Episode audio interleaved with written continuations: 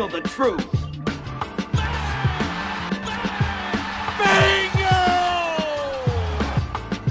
You are now listening to the facts.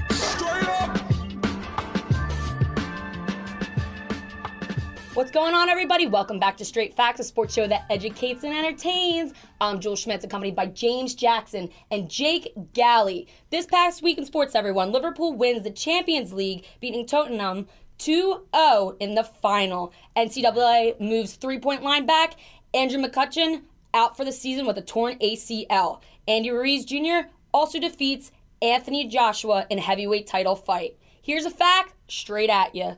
Every field goal by the Golden State Warriors in the second half of game two was assisted. Every single one. Like every like that's actually a That's little all you have to know right there. It's a little that. mind-boggling to be honest. That's messed up. Um, well, that's what happens when you take Kevin Durant out of your lineup. ISO ball goes away, and they start sharing the ball, and it happens straight like that. Right, and also Klay Thompson getting hurt in that game. That was really a fun game to watch because in the first half, I was like, "Oh my gosh, the Warriors are actually going to go down. They're done." No, No, it doesn't No, happen. not All right, so, quite. So let's talk about the Warriors without KD and Klay. KD, Klay, and now Kevon Looney out um, indefinitely. Yeah, the Warriors only had one lineup this regular season that played 50 plus minutes without those three. They're not used to operating without those three. Can they get it done? Uh, they are going back home to the house, but can they get it done in games three and four? So I think Klay is going to play. Um, he continued to play after the initial in- injury the other night, his hamstring strain. He was practicing yesterday. He's kind of on the LeBron level of durability. LeBron just doesn't miss games. It seems like, Right. and he, you know, Klay hasn't missed a postseason game in his career. Yeah. He led the team with 25 points the other night. I think he's good to go. I, yeah, I think he if they, he said he's gonna have to be what near death for him not to play, and he said this morning he he like it's hard to imagine a situation where he doesn't play in game True three. warrior. And, he and just to pull back the curtains a little bit, we are recording this on Wednesday, so Right, we yeah. won't know the results of Game Three until after this has already came out. But uh, to that point, they they kind of need Klay Thompson to play. Uh, I mean, we will talk about what what the Raptors did to the Warriors when Klay Thompson was out and when Durant was out at the end of that fourth quarter with the box and one. We'll talk about that a little bit later. But what Klay Thompson brings, especially without Durant, is the ability to space the floor. That goes without saying. He's a great three point shooter. But you look down the list and the Warriors, it's like so bizarre that it's like they need offense, which how can you even be saying that about the Warriors? But here we stand and give credit to the Raptors for doing a good job on defense. And I well, I think to the defensive point, this is gonna be the first time that the Warriors might might have to have a game plan that centers around their defense and not that their offense because they have two of their best scorers and their best offensive rebounder not on the floor anymore. And like the, the lineup that they're gonna probably have to roll out now is probably gonna go Curry, Iggy, Jerebko, Livingston, and Draymond Green now with all the injuries. Um, they only have a net rating that that five only has a net rating of two point plus two point five on the floor together because they haven't been on the floor a lot together. And now going up against a Raptors team that's really hitting on all cylinders is going to be really tough. So what's interesting to me is, you know, KD's been in the media the past week. Obviously, he wants to play, Mm-hmm. but should he come back with a soft tissue injury? I believe there's a high risk of injuring himself again if he forces this. Long term may not be the best bet. However, I do think he's going to play in Game Five. I, do think I he's going to play. I was very surprised that they didn't make him active going back home for game three in a familiar territory. And that also you could play him on a little bit of a minutes restriction because you're at home and your role players are going to step up and play better at home and he won't have to really carry you. But I think since they saw themselves win game two and they're riding a little bit of momentum, I think they're, like you said, Joel, like it's going to be a hold KD out until we absolutely need him. Like, why, why bring him out there not anything more than 100%? The Warriors are the New England Patriots of basketball with their dynasty. They have a great system, that system that works. They know how to mold and adjust when it happens. And I know Jake wants to say something about that. He can't. He can't argue it though. You But- can't argue it so though. This is my thing, though. People assume they're going to win because they're a, a super team, but to me, there, there's no guarantees. You earn my respect when you win, and they've won five, yes, but this is a different say, year. this is a they won different a year. decent amount. And, and the thing about this year is, well, oddly enough, I'm actually kind of rooting for them. I don't know. Drake rubs me the wrong way. But regardless, this year is really the first year in their entire run where they've had bad injuries. And I've said it year after year when they were going up against LeBron. This will be the year they have injuries. This will be the year. And it never was. It turns out this right now is the year that they do have injuries. And it, LeBron's got to be sick knowing that if he did stay in the East, he probably would have made the finals and he would have gotten to play the Warriors team without KD, without Klay, a sick Steph Curry, a hurt Andre Iguodala, no Kev, no Kevon Looney. He would have played half a Warriors team. We also got a Woj bomb that literally just came in as we're reporting. Um, the Golden State Warriors officials, so not like the coaching staff, but the team officials officials would prefer that Klay Thompson sit out for game three to protect his sore hamstring for the rest of the finals. But Thompson has continued to lobby the officials and say that he wants to play for game three. Do you remember when in the 2015 finals when he was bleeding out of his ear? Yeah. He Yeah. still Oh, played yeah. the he still played the next Yep. game. This man, you're gonna Here's do a lot of gonna keep off the floor. That and I love it. Like this is something that you love. If he's on your team, you love it. As a team like the Warriors, who's going, this is going to be a tough series. Mm-hmm. I think you do have to think about saying like, look, Klay, I know you want to go. I know you probably could go, but we need you 100% Yeah. for when we come back game four. We need you in there if KD can't. You don't need anybody out there who's not 100% to be honest. Because if you go up against a juggernaut of a Raptors team, especially like people on the defensive end who hound you, a Kyle Lowry, a Fred VanVleet, a Pascal Siakam who hound you on the defensive end, that can only like aid an injury. You got to make sure you're 100% when you're out there. It gives me like PTSD thinking back to the Sixers versus Rockets last year. Why does every, everything Joel go back to the Embiid- Sixers? Everything. Well, everything it's just it hits me very close to home, and it's the same thing. A star player Mm-hmm. lobbying to get into the game, and Embiid lobbied. He had something wrong with his knee. They let him play, and then he was out for the rest of the year. Yeah. So sometimes you think you're doing the right thing by pushing through, and it's just not. Well, uh, does it has, does this have anything to do with Klay's impending free agency? Do they feel they need to hold him or sit him out or play him because they know they may not have him next year? They probably will. Same with KD too. But you yeah, could ask the same question. They're- and that- That's why I'm very surprised that they're not pushing to play KD, knowing he's probably not going to be here next year. So if he does ruin himself, it's not going to be our problem in the offseason. thing is- It's going to be the Knicks' problem in the Yeah, offseason. but the thing is, with the Warriors, uh, strength in numbers is their greatest asset, but yet it's also their greatest weakness, right? So I Talk was to him. Yeah, I mean, I was watching Klay. Uh, I don't know what he's doing. He was at practice the other day, and he was taking his jump shot, and his jump shot did not look natural. So ask yourself this: Do you want to force a player into a deeper injury, or do you want to play him? And I understand it's the finals, and I understand they're missing a couple people, but you really have to take that into account. Well, what what they do, you talk about that strength in numbers. What they do have the ability to do is bring people off the bench who can play well, and they have the impact of these secondary players, like Right. that that roll very well. You know what I mean? Yeah, and speaking of that impact, Iggy and Quinn Cook were two huge players in that game too. Mm-hmm. Uh, Quinn Cook at one point was like keeping them alive, hitting big shots, and then of course at the end, Andre Iguodala nailing the dagger three. They combined to shoot five of nine from three in game two. The rest of the Warriors only combined to shoot eight of twenty-seven. I mean, they scored nine of the final 17 points for the Warriors, including the biggest basket, basket which you talked about for Andre Iguodala. It was Quinn Cook's coming out party, and that's like that. You got to have the utmost respect for a guy like Quinn Cook, uh, a journeyman in the NBA, up and down from the G League, been on three different teams. Finally gets to a place where he feels really at home with the Warriors, and it seems like the Warriors do this a lot, where they find these kind of players and, like the Patriots, turn them into Yeah. turn them into like very Dynasty. yeah, you know, utilizing a very utility players. But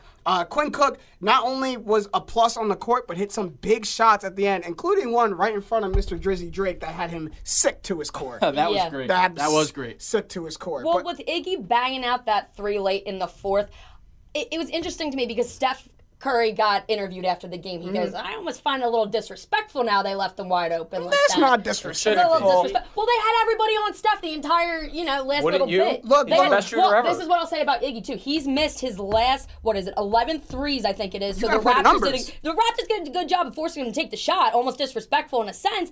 But like at the same time, give him a little, give him Look, a little bit of chance. I Like, don't. I give him don't. more- This is what annoys me about Steph Curry is that like he he's he's like real a real cocky dude. He's saying, "Oh, they were playing a little bit of janky defense at the end." They weren't playing janky Nah, defense. they They, were were playing- playing a strategy. defense. Shut a, him a down. straight. pissed they were all over him. That's what I'm saying. Yeah, Our that's what it janky defense made y'all team go scoreless for Middle school defense for, really for shut five out. plus minutes. A boxer, That's crazy y'all to let a think. boxer one like like really take y'all out of your game, and that's what happens when you take play off the court. The only person out there who can create his own shot now is Steph Curry. So I've got a question now. So I'm just going to play devil's advocate for a go second. ahead, go ahead. As much as it was such an amazing shot, again, just playing devil's advocate, what if he missed that shot with 5.9 seconds left? What did that what what did that mean for the game? No, that's a great question. If he misses that shot, you you say two things. One, you go over to Nick Nurse and you give him a hug and you say great strategy and great game plan and great defense because the exact person who you want taking that shot is the person who took that shot. Right. But at the same time, you go to Andre Iguodala and you say next time you're that open, take that shot again. Yeah. Like like if if so if Iggy does miss that shot, the Raptors probably get the rebound and have about five or six sef- seconds with the ball at half to go out go down and get their own shot. Exactly, it's But, if you're if you have a timeout left? Yeah, They did might- have a- they- they would've probably timeout. burned that, They yeah. did have a timeout. So if you're Iggy, if you're a professional basketball player, and the Warriors trust him to take threes, if you're that wide open, you got to take the shot. And he's not a guy who's afraid of the moment. He has been so like. There's a lot of talk about putting him in the Hall of Fame, and I really wish they would not do that because I love him. I love Iggy, former you, Sixer. You got to let the moment simmer but down. uh, it's really so in the moment. He's not a Hall of Famer. What he is is probably one of the best role players of all time. Right there, he fills in the role of clutch veteran. Steps up, drills a huge shot. We've seen him do it before. Usually, it's on defense. We've seen him strip people or make a great play. Um, and he, he's just done a great job, and he's going to be important. And if you look at the uh, the NBA Finals plus minus since 2015, Iggy has the highest plus minus with plus 165, followed by Draymond, Draymond Green plus 145, Steph, KD, and Klay down the list. So it's pretty much all the Warriors because they've been in so many. Part of the reason why he won Finals MVP that year. So I definitely respect the shot. Obviously, it was an amazing shot, but at the ta same time, very ballsy. We're talking about the Hall of Fame. He went to the media this week. I don't have the exact words off the top of my head. I don't have it written down, but he said something along the lines of, you know, it's just a rotating, revolving Hey, door in a sense. you want to talk about disrespectful? He kind of disrespected the Hall Yeah, of Fame with what he said. Exactly. He was just very like, "Oh, It doesn't really matter to me. Like, You know what I mean? Very weird comment. by Look, him. it was He- He he did say it's you know it doesn't matter to me, and that's the luxury you have when you have three rings on your finger. You know, talk to Carmelo Anthony and ask him, or Chris Paul, ask him if the Hall of Fame is gonna matter when you don't have rings on your finger. Yes, it's going to matter, but when you have three rings, when you're part of m- one of the best dynasties in NBA history, no, when it's all said and done, the Hall of Fame probably won't matter as much as the rings. But I would be hard pressed to ask Iggy in 20 years when he's not playing anymore and he's not a Hall of Famer. Like, ask Robert Horry if he's a little upset that he's not in the Hall of Fame. Yeah, because that's what Iggy is. That Iggy is the modern day Robert Horry. So I think he he's gonna miss not being in the Hall of Fame. But I agree with him in the sense that it doesn't matter as much as his rings matter. Iggy's got better biceps. I- Iggy has better biceps, says Stat Matt. That is confirmed, factual. That is a stat out I'm not. there. I'm not. I'm not. I'm not sure what to do with that. I'm Um, not sure. but what to do with I, that. I I just find it funny. So you you talk about uh, the shot that Iguodala makes, and if he misses that, Mm-hmm. what what does the media say about the Warriors, who, for the last about six minutes of that game, weren't able to score? I, you know what they say? They say the same thing about Steph Curry that they said to him at the end of the 2016 finals when he couldn't get around Kevin Love. They dogged Steph Curry for giving up the ball or not being able to get his own shot and not get it Did you see what he said this week about Yeah, that? he essentially said, it, well, he said, looking back on it, I could have easily just gone around Kevin Love and gotten gotten a it quick too. two. And Love, being petty, quote tweets it and says, yeah, easily. Well, that's th- then you then you have a whole domino effect because then if you go get it two, Cleveland gets the ball back. They still have. They, up they were one. up, right, well, they were up four at that point, or No, they were up. Up three. Up three. They were up three, so they would have been up They one. would have been up one with the ball back. They probably- still would have to made their free throws. probably put it in Kyrie's hands to seal the deal on, on free throws, right? So that's a whole a whole snowball effect. But what we do got to talk about is once again they struck again those third quarter Warriors. Oh, a thousand percent. The third quarter Warriors. You know, they led the they led the NBA in third quarter points in the last four years. I mean, it's it's no secret that they come out with a barrage in that third quarter, and they came out on an 18 and 0 run in game two. And you can account that. Trust me, Steve Kerr. I mean, he has some great players uh, at the helm, but his adjustments and, and the tweaks, just the slight tweaks that they Smi- make. minor tweaks. So they start running pick and rolls higher up the floor once they cross half court because they like to pressure Steph Curry um, and they like to sag off Iggy and Draymond. So when you go and set the high screen, it gives you less of a chance to recover if you do get clipped on that screen. Um, and the Warriors in game two average 1.07 points per possession in the half court offense, uh, which is phenomenal. That clearly shows right there they ripped off that long run, as you said. Um, and it really kind of shifted the game on its head. What stood, stood out to me really was Boogie's maturity in the game. I think it's starting to finally shine because of his surroundings, right? Yeah, that's He's true. surrounded by so many influential players He's humbled a little bit. that you He's and, he, and it, it's humbled him because Mm-hmm. he's forced to play with that level of talent. It's almost like, all right, you got to be more collaborative.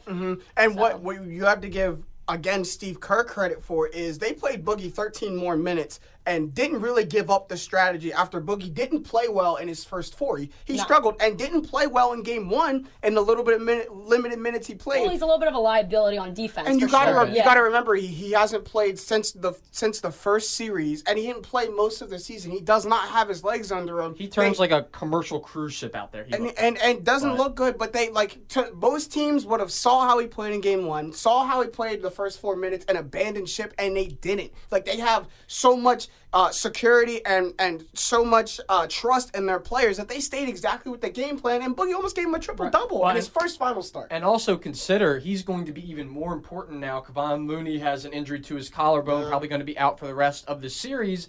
And now you're looking like, okay, not only do we need KD back for the offensive end, we need KD back because we need size And rebounding, yeah. Right, we need size, rebounding, rim protection, which is funny to say about your small forward, but Right. KD is uh, right seven foot, whatever he actually is. But you met. Go Okay, ahead. and what and remember what I said last episode when I said Boogie gives them a, gives them the ability to like facilitate the offense from the interior. You see how many times that Boogie got the ball at the high post, and then someone, whether it be Klay, Steph, Draymond, will make a back cut, and Boogie is very very good at passing out of the post, and it showed. That's a whole other dimension, and it allows, and it's it's part of the reason why so many of their baskets in the second half were assisted. It's because when you put the ball in your big man's hands who can pass, now you have three guards running around instead of two, and he can put on timely passes, and it worked. It was it was straight like that. Also, he's not very good about necessarily like getting out of the way, but in a sense, now where they're at in this series, he kind of they kind of need him to occupy the lane and like go big Yeah. or go home type Yeah. thing. If KD doesn't come back in this series, which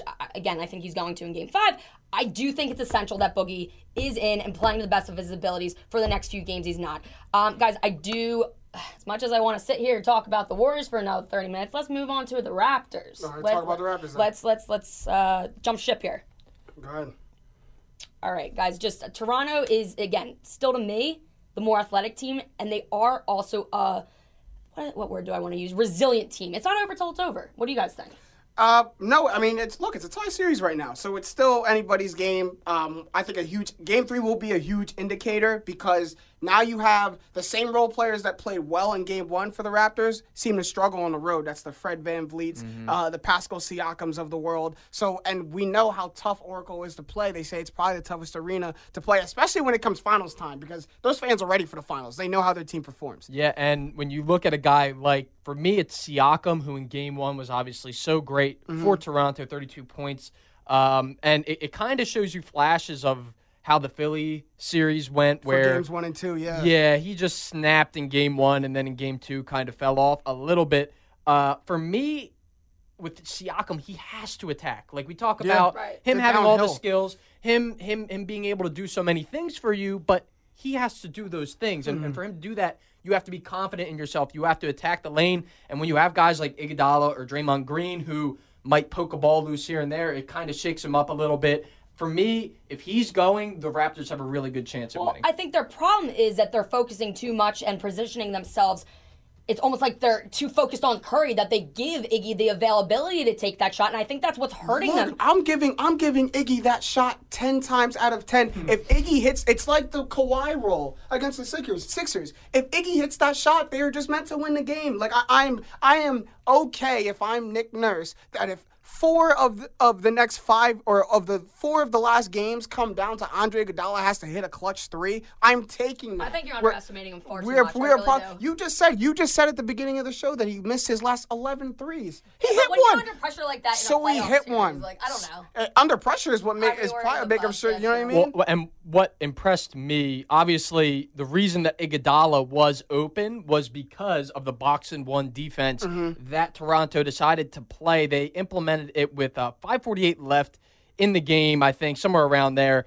Um, and the only bucket that the Warriors got in those five minutes and 48 the seconds Yeah, Dollar that was three. ridiculous. was That- that three. Steph what I Curry, mean? who Yeah. was so the way a box and one works, they play four people in a zone, and then the one guy, the box and one, the one goes and runs around and tries to just stick He shadows one, one person, guy, yeah. which is usually the best guy. You use this in like really, really early levels of basketball where it's like in fifth grade, they have the one overdeveloped kid so you just sick him for the mhm. whole game, and no one else can even put up a Oh, shot. the Phoenixville Phantoms middle school basketball team was instrumental with the box and one. Oh, we were great at it. So I mean, and it, it proved in. I don't think you you obviously can't run that. Though you'll get picked apart in the Yeah. NBA if you do that. But in spot occasions when teams aren't ready for it, it's an ingenious move. It's like the Eephus pitch in baseball, where it's just so out of left field, out of nowhere. It just shakes you up a little bit. And Steph Curry didn't even get off a field goal while no they ran that. no rebounds, no assists. And you ask who was the one person that the boxing was focused on? It was Steph Curry. So if I'm asking you, like, did it work? 100% it worked. And it goes back to what we were just talking about, Joel. If Iggy hits that shot, he hits that shot. But I'll ask both, both of you this. Jake, you just said that in spot occasions it works. Did Nick Nurse wait a little bit too long to implement it? Um, it's hard to say because I think that you could also say, okay, he starts playing it i- i- at eight minutes left in the game. Maybe the Warriors crack the code with There's two at- minutes left. There's and at then some you're point when it, right. There's at some point when it breaks down. Like you, like I think I think he played it almost perfectly. Like there's at some point, especially a great team like the Warriors, a great coach like Steve Kerr who's able to make adjustments. At some point, he calls a timeout and say, "What? like we got to combat this this box and one." I think, yeah, I mean, uh, obviously the Raptors pretty much lost the game in the third quarter. I think the best, or not the best, just a positive attribute in general, general, I think, for the Raptors is having Nick Nurse on their side, just because Nick Nurse's ability to adjust so stably under pressure mm-hmm. is just, it's such a positive. Like, going back, like I said, to with them kind of losing it in uh, the third quarter. I'm sorry. they, I I mean, Low- Lowry came in, right? I, I thought Lowry was going to do something, right? He, he really didn't. Like, I mean, I, I get he got 13 points, cool. Everybody But- got neutralized. In that Yeah, it Right. wasn't Well, like. it's just a defensive. Like it's a, it's going to be a grind grind 'em out series. Both these games were close, and I I, I can't uh, overstate how lucky Toronto is to go from the coach of the year last year, fire him, and then get Nick Nurse, who should probably win coach of the year again for what I mean. Obviously, we talked about this last episode. They don't give out. season award, It's a regular season award, and he might. I don't know. I don't know if he was a finalist for that, but he could be up there. I think he was. It, It is it a- was Bud, Mike Malone, and Nick Nurse. And- and- oh, Doc Rivers was the Doc fin- Rivers. oh, the So right, he's so I mean Nick Nurse could be in there. He's not, but just a great job by him. Look, you got to have some stones on you to in the NBA Finals.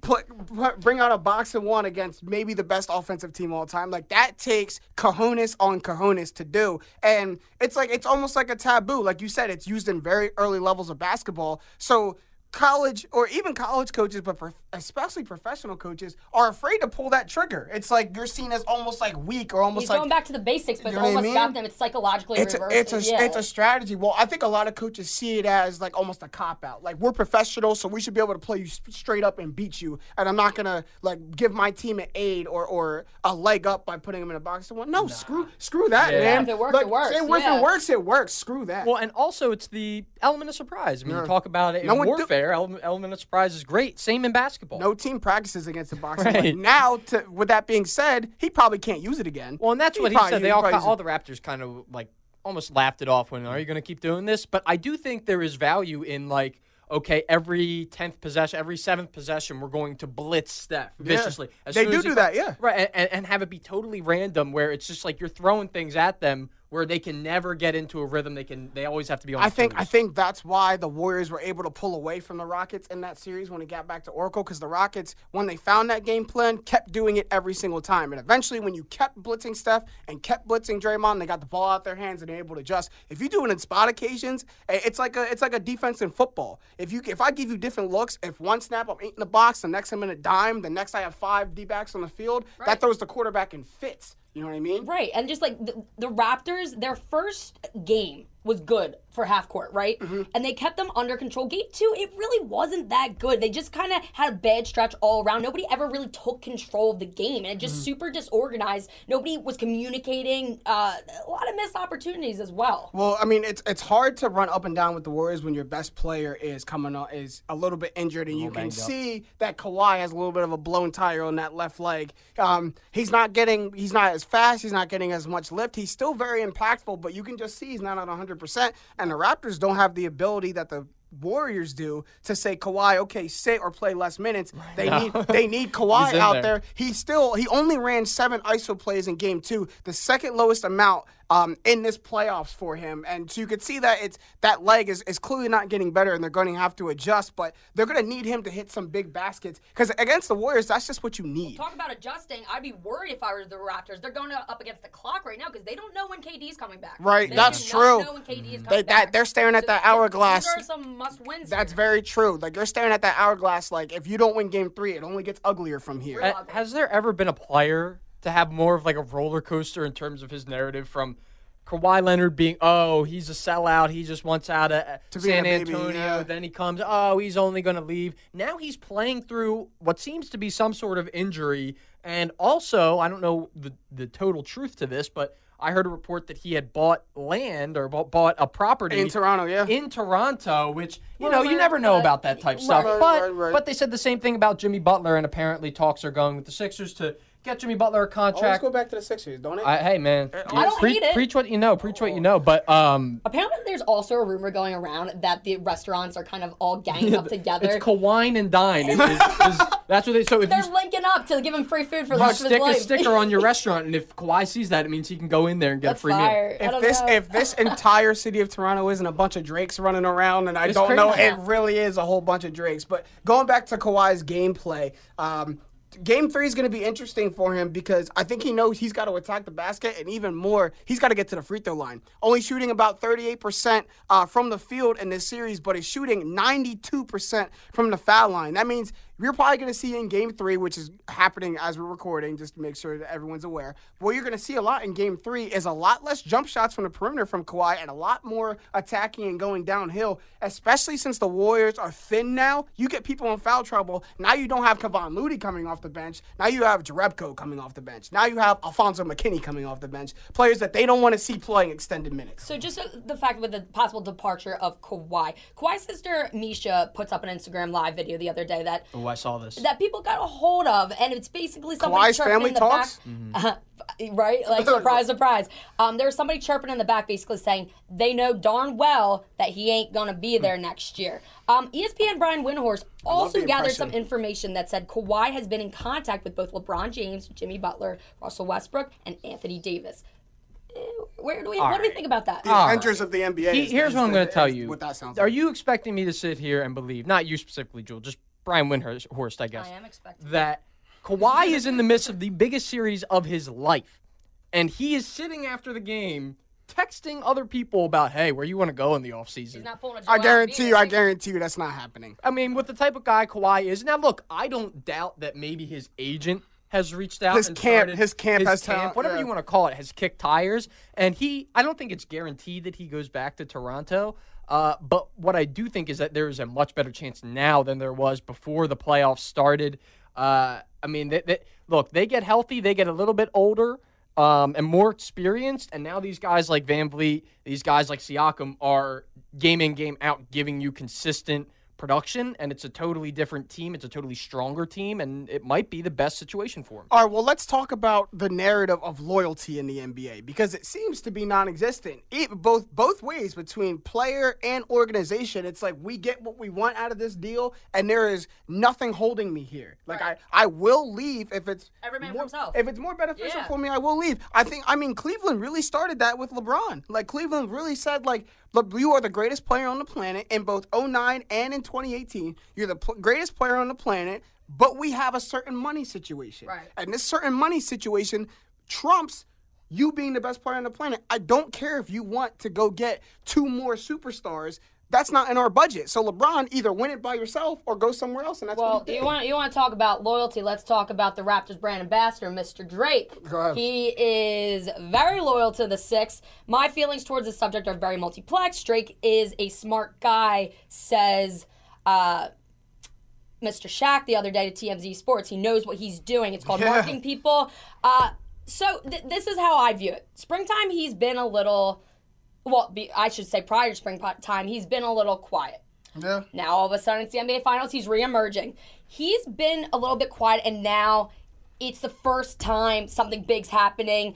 At first, I thought it was a little bit excessive and a bit extra with the Nick Nurse shoulder rub, and and part of me still does. But don't if get Jake started on the, but the it- shoulder rub. uh, and I agree with you there. But if you're branding yourself, to each their own, man, and more power to you. Two minutes speech after one of the Raptors wins sounded like he was kind of straight out of Degrassi. Yeah, he, was- he was really in his feelings on that one. He's wheelchair. But, Jimmy um, ran out of some powder, is what yeah, I don't know what like. he's doing there. I do think though him kind of clashing with some of the Warriors players now and the trolling with his jerseys and his attire is phenomenal with the throwback Curry Raptors jersey. I, I thought that was kind of Well, fun. you well you know well you know what it is. Drake is more worried about getting himself exposure than he is really supporting the Raptors. You Well, it's just a convenient that they, that they kind of overlap in this case. Yeah, Right, you know what I mean? Like that's that's what it is. Like if you think Drake really truly goes home and loses sleep if the Raptors lose this series? No.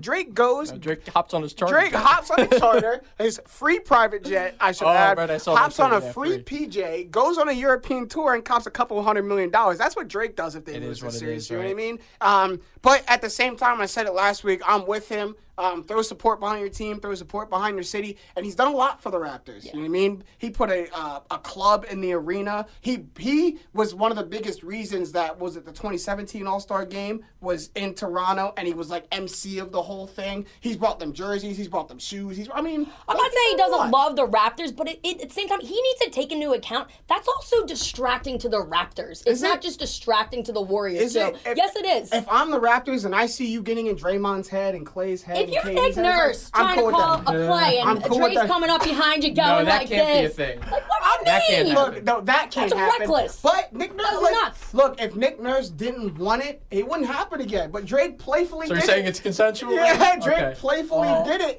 again. You, You know think Nick I Nurse was like, oh my god, Drake touched me? mean? Probably. like, this is so cool. Let me frame this uh, jacket here. I'm never washing this again. There are probably millions of more people who know who Nick Nurse Oh, is now after Drake touched him. oh, please. Going back to basketball now. Nurse isn't trying to drop an album. Yeah, Nick Nurse is trying to drop an album. He's Well, gonna, you don't know. He's Maybe gonna be in the He got a he got a little clothing line on his hat. He's trying to drop something. We're something. gonna get a Nick Nurse feature on Drake's album.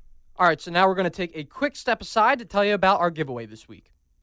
All right, guys. So we've talked a lot uh, this episode about the different teams. Drake being so fanatical about his team, the Toronto Raptors, and I know a lot of you guys out there are fanatical about your teams as well. James Buccaneers, Julia, uh, Packers fan, right? Yeah. So this giveaway that we're doing is courtesy of Veda Studios. She does custom design kicks. Check out her page on Instagram. Show, show him the, show So him the yeah, vids. what she did for me, I got a pair. Of, got a pair of Travis Scott. Um, this is the Astroworld album, the side, yeah. and then over here on the other side is the watch cover Love the Chucks, by the single. Yep, Yeah, they're, they're a great pair of shoes, and uh, you can get a custom pair from her again at Veda Studios. But what she's doing for us is she's going to create her own pair for you, specifically for you, custom drawn with your favorite sports team. All that you need to do to be eligible to win on Twitter and Instagram is like, follow us, and comment your shoe size and your favorite team. We'll be picking the winner in probably two weeks, uh, but look out for that on Instagram and Twitter. Like I said, just be following, and you'll have a chance to win. Yeah, that's what I'm saying. Like, can we win this giveaway? I know we couldn't win the last one, but look, I mean, th- you got to see the design that she can put together on some like regular white vans. I'm telling you, a Buccaneers logo would look Yep. nice on these bad boys. All right, so look out for that. Yep. But uh, back to basketball now. A big theme that we've been talking about in the finals has been these guys, these undervalued late picks, sleeper picks, if you want to call them. Looking at the NBA draft now, who are some sleepers in this draft who you've seen who you think could fall to a contending team? So here, he wasn't really for my player. He wasn't really a sleeper this year uh, in the NCAA tournament and in the NCAA regular season. But he's probably going to fall in the late first round, and that's one PJ Washington, a forward out of Kentucky. Um, he really worked a lot on his game this past year, um, whether it was really from mid range or back to the basket or rebounding. Um, PJ Tucker is going to, or PJ Washington, I'm sorry, is going to be like a PJ Tucker, a, Dray, you a Draymond Green. That's where I was going with it. But that's he's going to be like that in the NBA. A guy who gives you a little bit of everything, uh, has a high motor, um, and has great technical skills. And what I look for in a big man, his footwork under the basket. His footwork under the basket is going to be great. Um, he's a little bit undersized, but that's really where the NBA is trending now. And I think if he falls to a team like the Spurs, um, a team even maybe like the Nuggets, who can use maybe some some more backup. Um, backup big men. The Sixers could use some backup big men. The Rock. I mean, there's a I lot I like of to see him on the Sixers. yeah, there's a lot of Yeah. contending teams that could use backup big men, and PJ Tucker could really stretch the floor and be one of those guys. Yeah. He, he improved his three point shooting a lot from the beginning of the season to the end of the season. The beginning of the season was shooting about a 23% clip, and Calipari made a note of it a lot. In the end of a regular season conference and NCAA tournament, he went up to 42% behind the three point line. Yeah, and I think coming into the season, his teammate Keldon Johnson was probably the highest billed guy. I think he was a higher recruit in terms of stars or however you want to do Uh, Tyler. Herro might have been the highest or, recruit or, on that team. or him, Yeah. either one. But right, exactly. So PJ Washington, I think is I agree with you. Out of those three, is as stuck out the most. Those all three guys will probably be in the back end of the draft. The guy who I'm looking at from Iowa State, uh, Talen Hort- Horton Tucker. He is, I describe him as large AF, 6'4", 235. He has a 7'1". 7'1" Big boy. He's a 7'1 wingspan, uh, and he's incredibly young too, 18 and a half. I don't I mean, I don't really buy into like the concept is okay, if you're going to if you're to draft a guy who's 22 who's just as good as a guy who's 18, Draft the you- 18 You should draft the 18 because once he's 22, he'll be got better. four more years on. Um, but with Horton Tucker, he is just a mound, uh, a presence on defense, especially at the guard position. He can switch, which to me, when you're looking at someone who's probably going to be coming off the bench for a better team, you make yourself very valuable by being switchable on defense. You'll be able to not be played off the floor in big games, in big series. Uh, and he's someone, like I said, can jump right in on defense day one. His offense needs a little bit of work. He only shot 22% on two point jumpers. Like, it's just not I'm there not right worried now. about. I'm really not worried about two point jumpers right now. Right, about three right. and layups. Uh, but right, so he probably has to work on his jump shot a little bit, but I like him as a player. But I will say, and they had a big win against Kansas, and he was one of the most instrumental players in that win against Kansas. Um, Kansas really fell from the top of the Big 12 this year, and um, look, Taylor Horton Tucker was one of the one of the best reasons for that. Uh, like you said, he's great on defense. Um, another really good hustle guy. I mean, a lot of these players, if you're gonna fall late in the first round to a contender, you got to be willing to do dirty work. You got to be willing. That's why, like Draymond Green has felt great on the Warriors. Right, he's Um, great. You know what I mean? Why? all why the play- guys in this series You know what I mean? late. You could look, and that playing hard and playing smart are two things that will get you onto rosters. That will get you NBA. tipped too. That will get you Well, tipped. just drafting well in general, there's a lot you need to take into account when drafting. And there's a, a lot of intel that you need to have on each and every one of the players before making an executive decision. Right. You have to calculate what they're doing now, you have to use deductive reasoning for which team they mold with the best, and more importantly, you need to anticipate for the future to see what they're going to be doing like five years down the road. And, and a player that sticks out to me most is Nickeil Alexander Walker of Virginia Tech. Yeah, He's the guard. guard, he, guard. he may not be the most explosive right now, and maybe doesn't always make the best decisions, but I, I think he will add value to a team in the NBA regardless. I think he has potential to evolve into a better player, shot maker, and I see him having a, a stance in the league. Yeah, I do see him having a good uh, player in the league. He's great off ball. So if you're if you're uh, a player going late in the first round or in the second round, you're probably not going to be brought on a team as a primary ball handler, and you got to be able to make plays off the ball. Um, and he's he's great off the ball. And if you're going late to one of these teams late in the first round or early in the second round, you got to be able to make plays off the ball. And he's a great catch and shoot guy. Like you want to talk about players like Klay Thompson who went late to good teams. Um, you got to be able to. to to do something on the ball when it's passed it to you. Uh, 89.3% of the threes that he made this past season um, came off of sh- uh, passes or shots that were assisted to him. He didn't to, he didn't create his own shot, but he's ready to shoot and ready to make plays, and he cashes out when it gets to him. Yeah, he's a good player, and he's someone who I looked at as well. Uh, one guy who I really, really like is Brandon Clarke. Uh, big. I, I call him a big because he's not not, really necessarily a big. center. Well, here's the thing: he played center for them, He's but tall, but he's not big. He's six eight, so he is right as an A big. Um, but yeah, he, he logged as many blocks as missed shots during the regular season, and it's funny that now in the NBA he's viewed that's a strength. You can switch on to anyone. He can play bigs, he can play guards. Uh, where back in the day they might label him a tweener. That's a huge Yeah, plus. He's right, extremely versatile. right, switchable, yeah. which we talked about. def- defend three positions. Right, before, real quick before we go to the countdown. The reason why we're making this point, there's a lot of players in this finals right now that came late. I'm gonna list them for you right now. Fred VanVleet. Undrafted. Hmm. Pascal Siakam, the 27th overall pick in 2017. OG Anunoby, hurt, but still on the team, the 23rd pick in that 27 draft. Kevon Looney was the third pick. Alfonzo McKinnie went undrafted for three years ago for a team that went 2 and 20 in the second division of the Luxembourg Basketball League. That's in Germany, people, and still is now playing on a finals team. Draymond Green also went late. So look, just because they don't go early doesn't mean they won't be impactful. A thousand percent. Hmm. All right, guys, time to head it to the countdown. Number five. the number of domestic league champions that Liverpool beat on their run to win the Champions League. That's France, Germany, Spain, Portugal, and Serbia.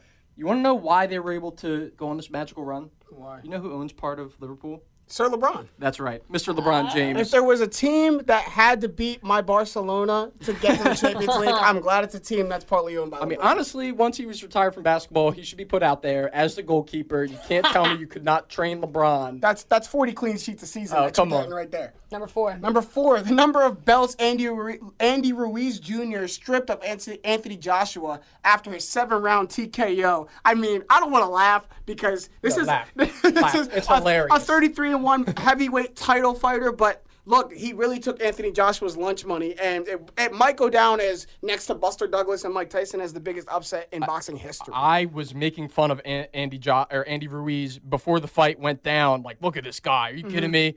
And he pulled off the unthinkable. Congrats to him. Right. I mean, this this just makes the heavyweight boxing all sticky now because people were hoping Anthony Joshua would win so that maybe Wilder would beat Tyson Fury and they'd set up. But now Anthony Joshua got a whole lot of thinking to do. All right, guys, number three. Number of players to have 12 or more 30 point games in a single postseason in the last 10 seasons. That being LeBron three times. three, count them three. times. Kobe Said LeBron far too many times. and Kawhi. No, there's. episode. I could, I LeBron, could, LeBron, LeBron, LeBron. I could sit LeBron. here and say it for like 50 I'll minutes. literally- I brains get I of love it. Um, look, Kawhi's having one of the best postseason runs of all time, but like we said last week, it just puts into perspective the runs and the run last year that LeBron James had. So let's just not forget greatness when we see it. Number two. Number two, uh, the number of times since 2010 that the UCLA Bruins have won the college softball World Series. Last night they defeated Oklahoma for a second straight game in walk-off fashion to win it. Look, people are really sleeping on college softball. I've actually. In a, in a dry part of the sports here in the summer, in the beginning of the summer, college softball is lit. I'm t- like they play with the most passion, Competitive as hell. the most intensity, and look, you want to talk about durability? Like these girls go out on the mound and pitch hundreds of pitches back to back to back games and don't break a Uh, sweat. you and I were talking about our girl Sis Bates Sis- on Washington. What a glove, man! Yeah, Like, she was crazy out there. She was flashing awesome. leather. Good, good, good for them. It's awesome. Number one. Number of years left on Anthony Davis's contract with the Pelicans. I saw a report out there that Mm. apparently David Griffin and Anthony uh, Davis are planning to meet one final time, see where AD stands, and figure out the best way to go about it. If you He ask gone. me right now, I think he's probably He gone. gone. They also have also just started taking offers to see what they can get for Anthony Davis. So I think that the- that door is starting to inch Mm-hmm. open. AD's gonna walk right out of it. I'm telling you. Um, but that's all the time we have for this episode. Time for at the buzzer. Julie, have anything to say at the buzzer? I do. Thank you for taking over for me last week, my Mm-hmm. man. I really appreciate it. I missed you too. missed you. Um, I was at the Phillies game. They ended up winning. I think it was eleven to four. I had to dip a little early. It was past my bedtime. It got And- pushed back because uh, I was about to say you. I'm glad you get swept away by a tornado. tornado Yeah, warnings when we were in here, over yeah. the pole. It was awful. But uh, that being said, I was there for a good cause. One of my family members, Mr. Spike Clark, was diagnosed with MS back in 2009, and Hmm. ever since uh, the springtime after, we've been raising money in various ways. I am doing the MS Mud Run this weekend.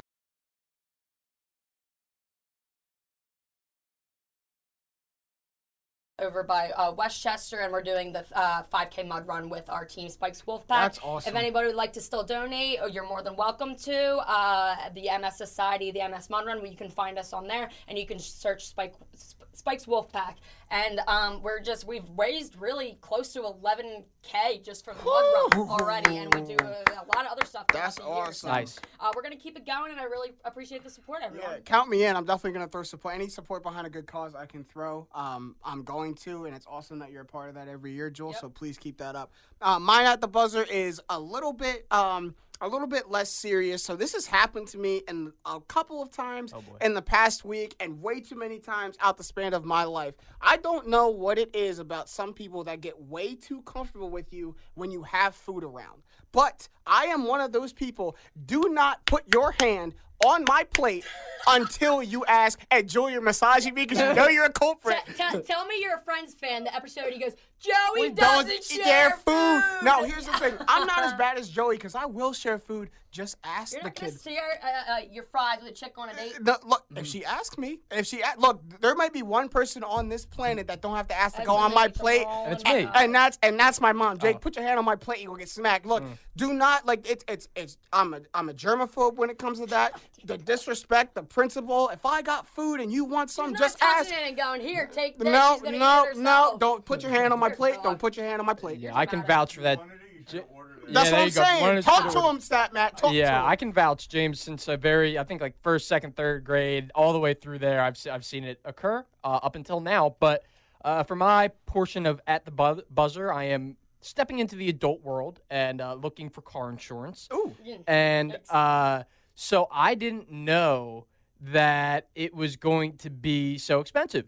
Um, it turns out it's really expensive to own a car, especially when you're a young driver. Especially when you live in Philadelphia. It- Yeah, they hit right. you with all the, that rate goes up. Right. crazy. Yeah. So as soon as they learn that you're driving a whole bunch of miles to work, they hit you. Uh, I think that we should move to a system where there's no car insurance, and uh, it's a fight to the death Mr. Donald Trump, after did you you got uh, into an accident, and that determines who The pays for it. fourth annual purge has now There you go. commenced. that's what that's what Jake wants. You want Russia out here like driving into each other Right. and stuff. Uh, I'm not gonna get behind that because as a person who's dinged up uh, amount of cars in his life, I like that I have that insurance behind me because or else No, I'd it's be probably I'd necessary. be Yeah. I'd be walking everywhere. I go 95 on 95. I like real. And uh, look, that's all the time we have for this episode of Straight Facts. It was a great episode, y'all. Good job. Big ups to Greg Barron, Kyle Sobieski, and Stat Matt Robinson behind the camera. For my partner, Joel Schmitz. it's been real. It's been fun. It's been real fun. For my main man, Jake Galley, I'm James Jackson, and these have been the facts. Straight up.